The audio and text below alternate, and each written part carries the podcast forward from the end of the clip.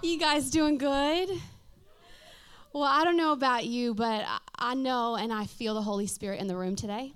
Like it's it's strong. Like I was in tears during worship and even when Vincent came up to celebrate, like I love it when a year nine is unashamed about following Jesus. And little moments like that just show me how much God is in this room and what God is doing. And I know God is about to do something significant through this message.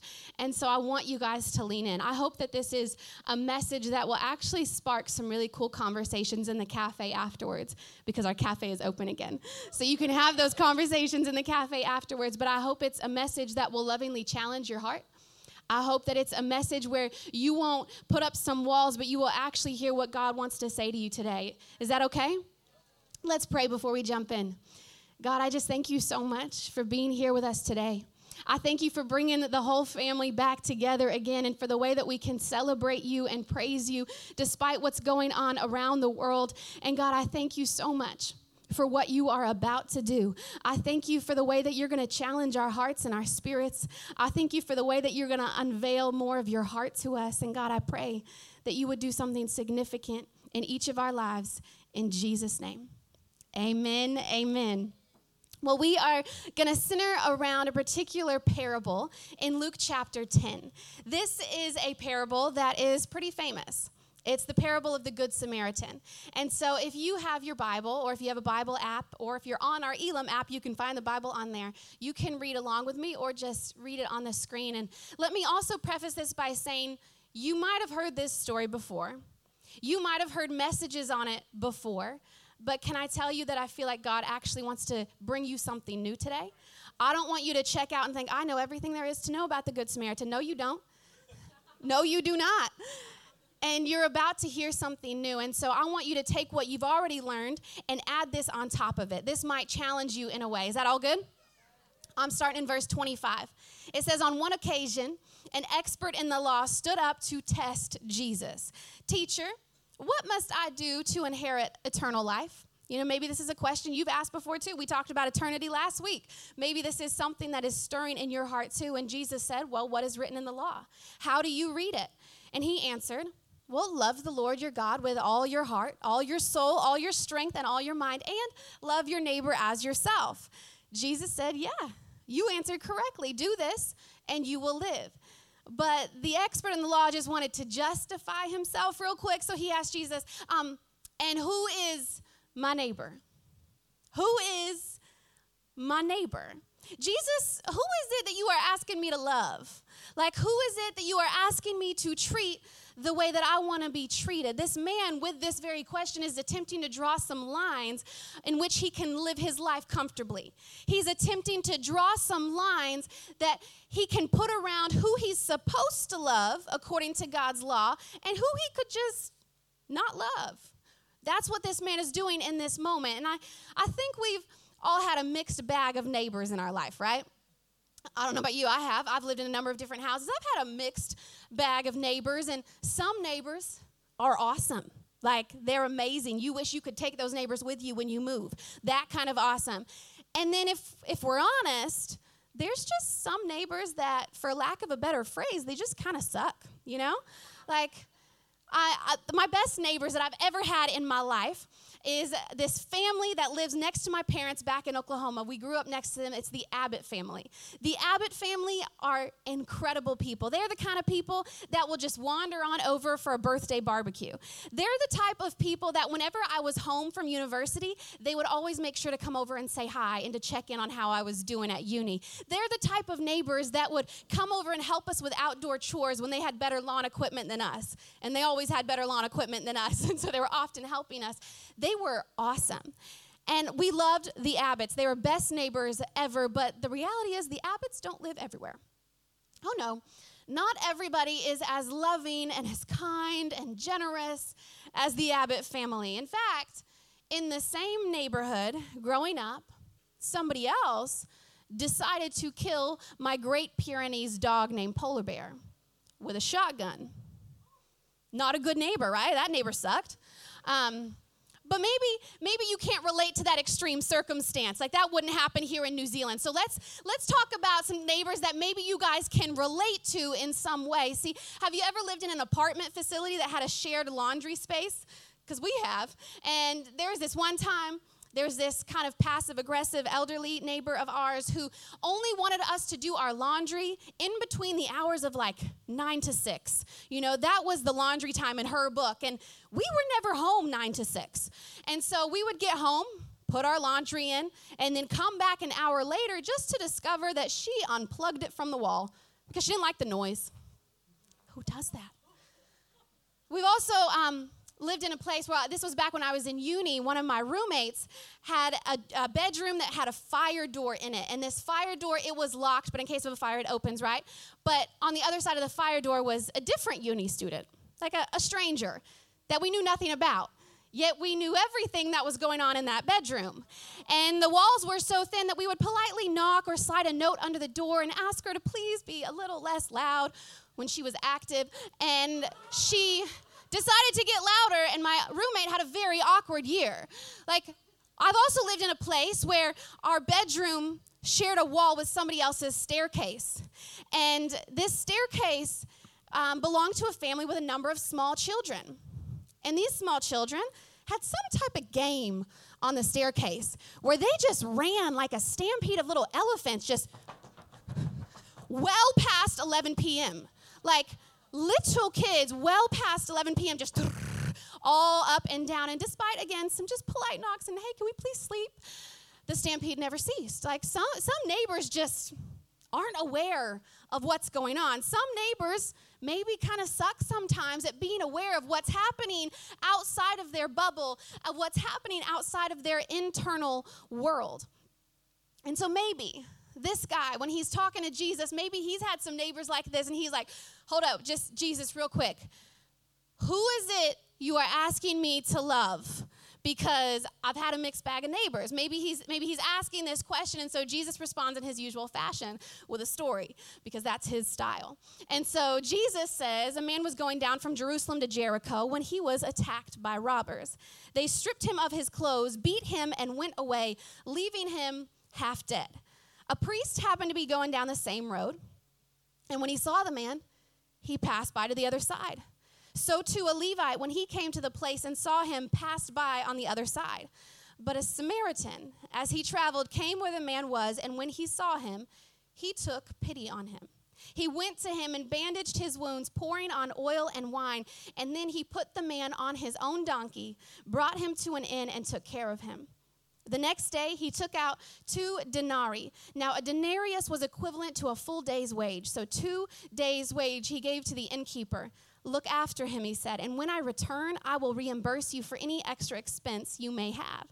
Jesus says, Now, which of these three do you think was a neighbor to the man who fell into the hands of the robbers? And the expert in the law replied, The one who had mercy on him. And Jesus said, Go and do likewise. Now, I'm sure many of you have heard this story before, but I don't know if you understand the full significance of what is happening in this short yet powerful parable. In fact, when Jesus told this story, it would have been nothing short of scandalous to the Jews who were listening to him. This was a scandalous story to say that a Samaritan helped out a Jew. Because in this day and time, that was two people groups that did not mix they actually kind of hated each other and they did not want to mix socially. They viewed themselves as separate. And so the Jews would have just assumed that the Jews were their neighbors and Samaritans were others. And so, really, what this expert in the law is asking is he's saying, Hey, Jesus, when you say neighbor, you mean my fellow Jew, right? That's what he's really asking in this moment. And Jesus was saying the exact opposite. There was this um, writer, R.A. Culpepper, Culpepper, wrote a commentary on this story. And he said, Jesus kills two proverbial birds of prejudice with one stone. First, he is making the point that loving one's neighbor is to transcend all racial and cultural boundaries. Second, Jesus is challenging Jews' stereotyped negative generalization of Samaritans by casting a Samaritan as the compassionate hero. Y'all, in one short parable, Jesus is powerfully addressing the prejudice so evident in the room. He is saying our love and our compassion for people should have no racial or cultural boundaries. He's saying that we should love people in a way without stereotypes. And he's saying the people that you want stereotyped with a negative generalization are actually capable of the same unbiased love too. Who you thought was your enemy was actually the one who stopped to help your fellow Jew.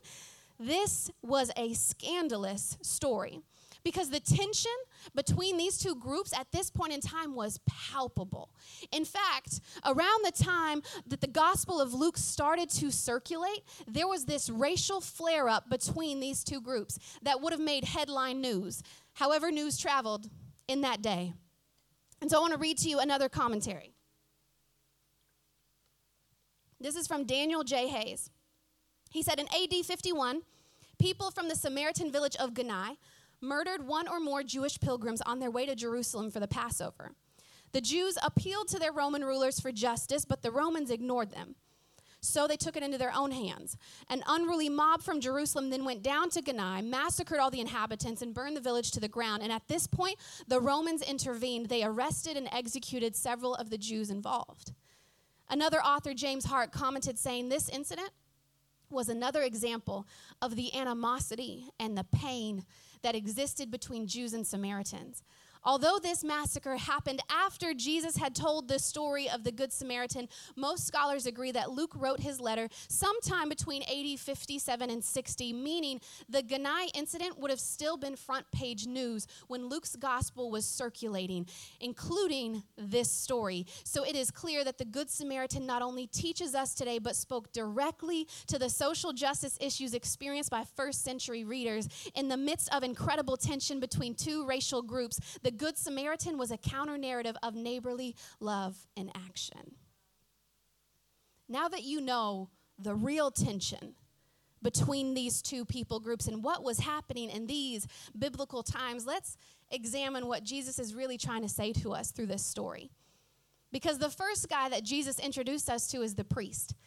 And when we see the priest walking by, we're thinking, of course, the man who is in communion with God will have compassion on him. And of course, he will stop. But for some reason, this priest allowed his own biases or prejudices to surface in that moment. And he, he looked at the guy and goes, Well, I don't know him.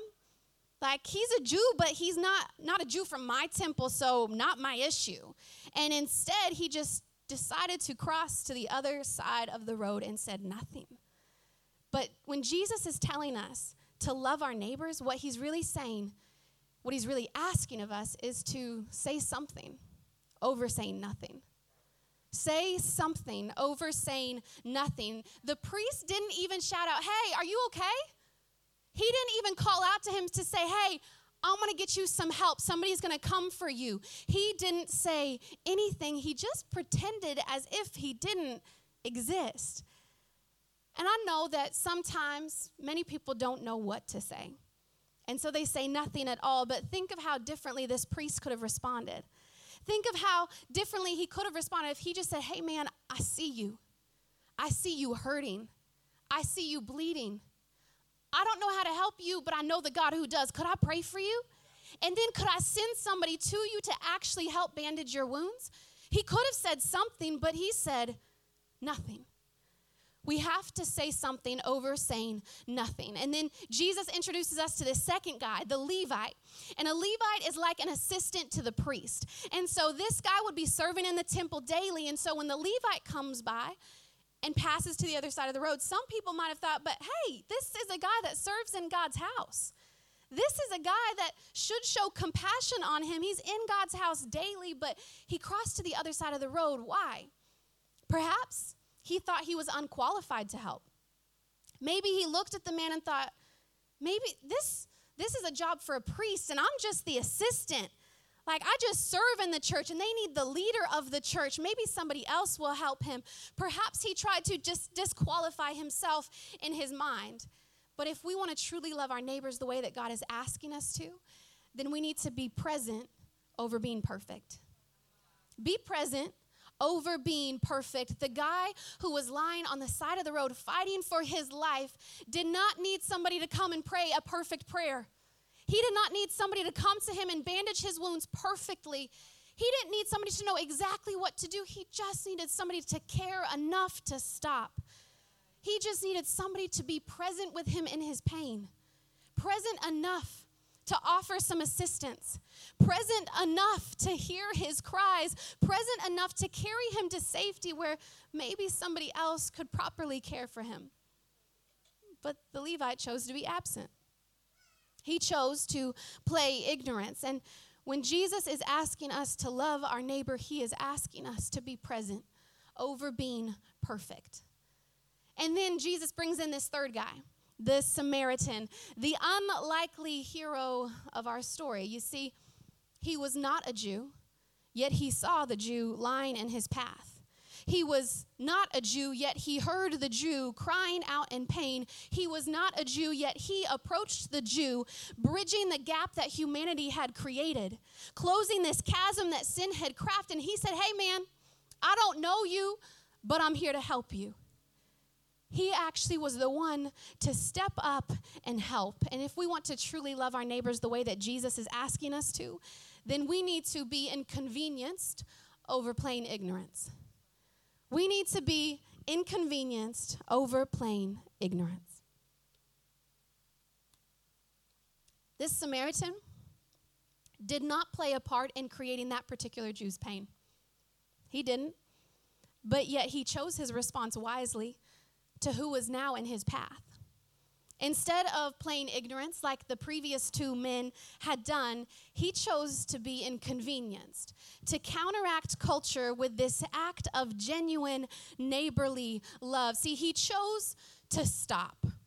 He chose to use what was in his hands, which was some oil and some wine, and use whatever he had to try and bandage his wounds. He chose to get off of his own donkey and put the neighbor up on a donkey and walk alongside him. He chose to be a little bit late to wherever it was that he was headed so that he could be a good neighbor. He then chose to pay the price so that that man could stay at the end. All of this was based on choices, one after the other. He chose to show mercy meaning he withheld his judgment and he withheld his assumptions and instead extended this hand of grace. And the big question after reading this story is can you love like this?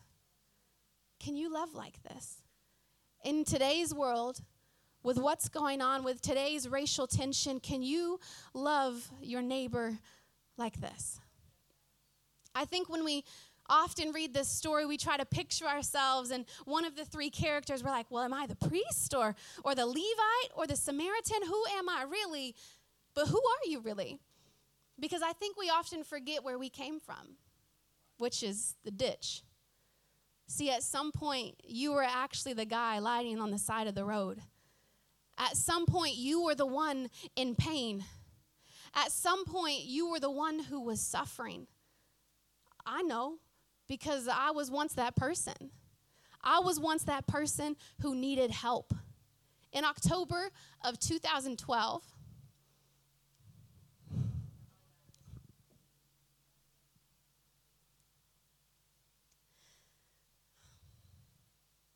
I had just arrived in New Zealand. I didn't know many people, and I got real lonely real quick and I was the person who needed help.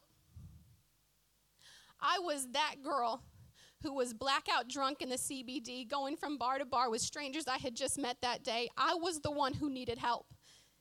And Jesus, the Good Samaritan, he found me in my mess and he protected me. And then the next weekend, he led me to an inn, an inn named Elim Christian Center. He led me to an inn where he, he bandaged my wounds, but then he asked that church to look after me. I was not a Kiwi, yet the Kiwis in that church embraced me.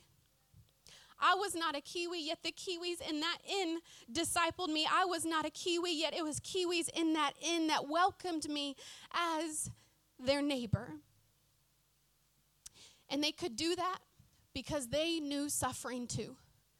Not necessarily the same type of suffering, but they knew suffering nonetheless. It was Jesus who rescued me, yes, but it was the people in that inn that took care of me.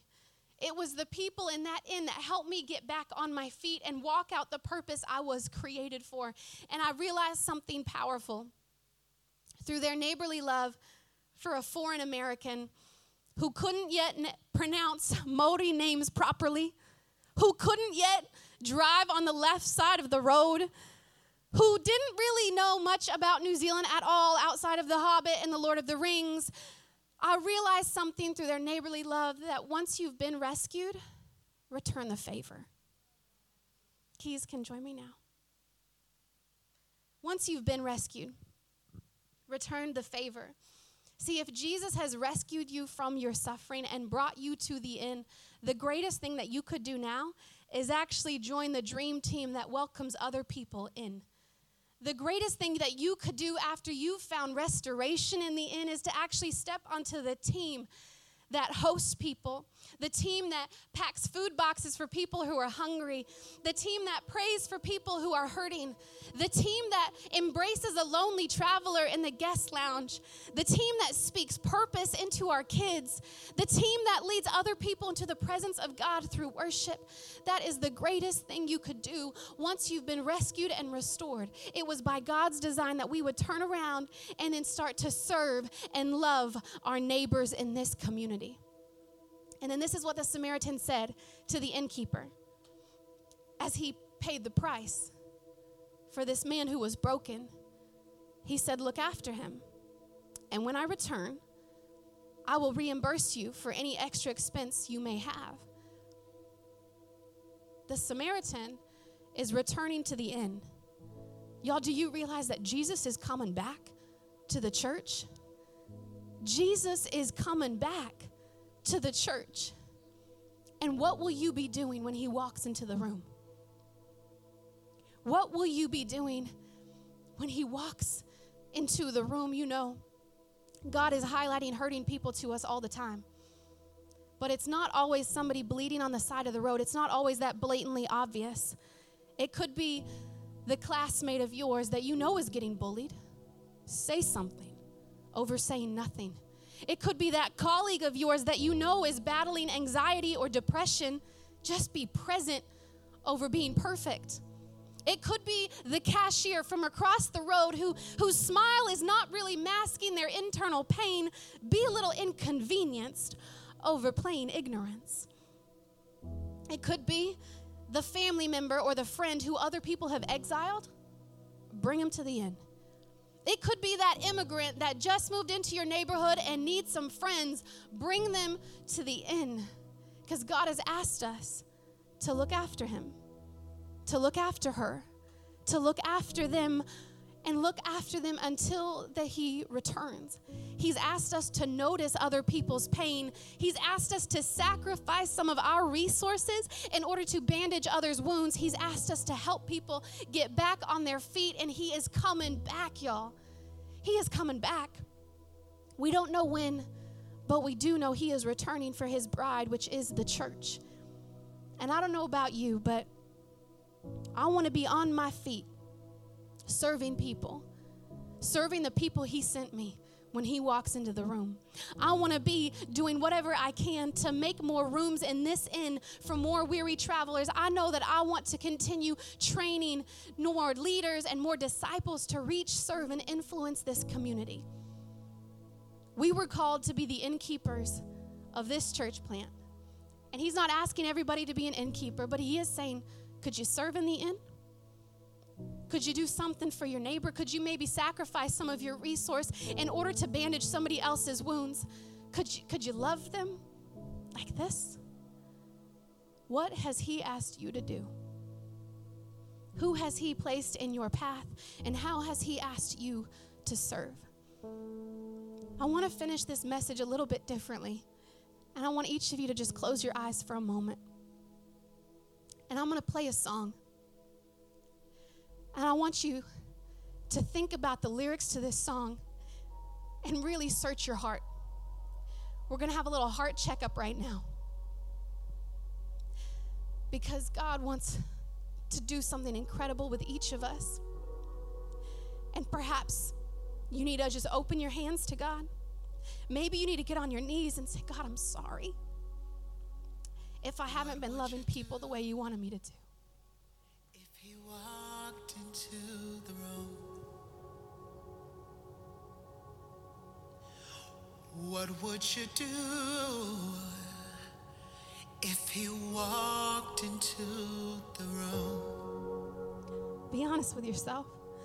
what would you say? Let Him search your heart. If he walked into the room, If you need to apologize, how would you pray? If you need to grab the hand of the person next to you, walked into the room,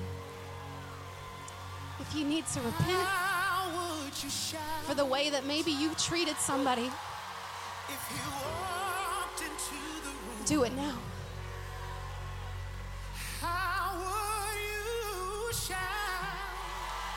Because we're going to be a church that does better. We are going to love better. And this is a church for everyone. This is an inn where everybody is welcome. Yes,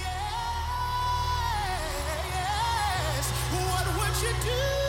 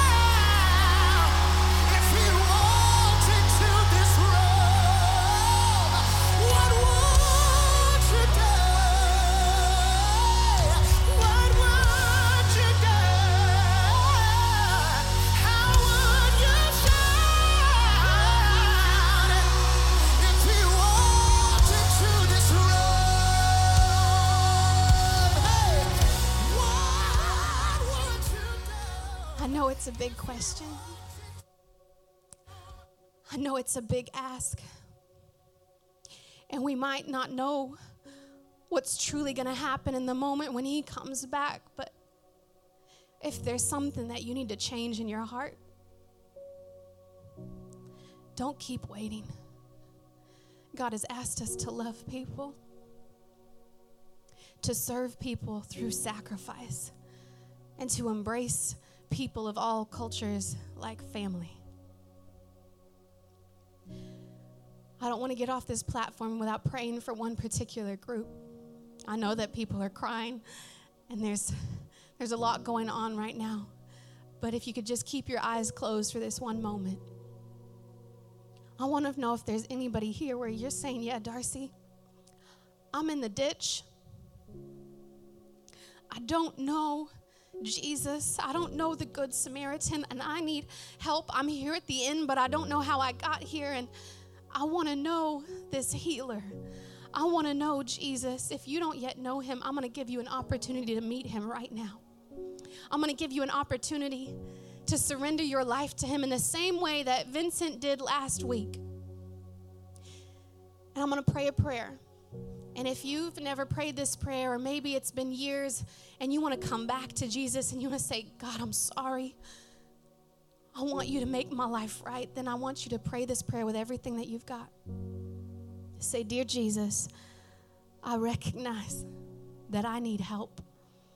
I recognize that I am a sinner. I'm a little bit broken. I'm a little bit bruised. And I need a Savior. God, I want you to be my Savior, to be my healer, to be my provider, and to be my Lord. Would you show me what you've got for me? Because all I have is yours.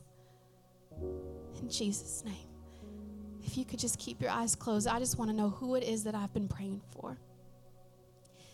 If that was you, could you just do something brave for me and lift your hand? On the count of three. One, two. I see those hands here in the middle. Amazing. God loves you. God loves you. I see those hands on the left. God loves you. God sees you. I see that hand at the front. God loves you. God sees you. Is there anybody else saying, Yeah, Darcy, I'm in the ditch and I need some help?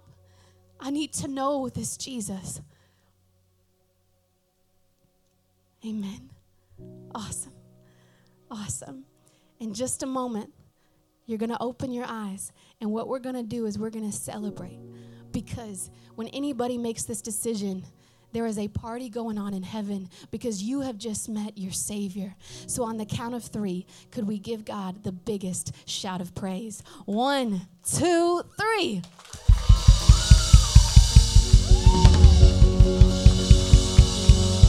Amazing.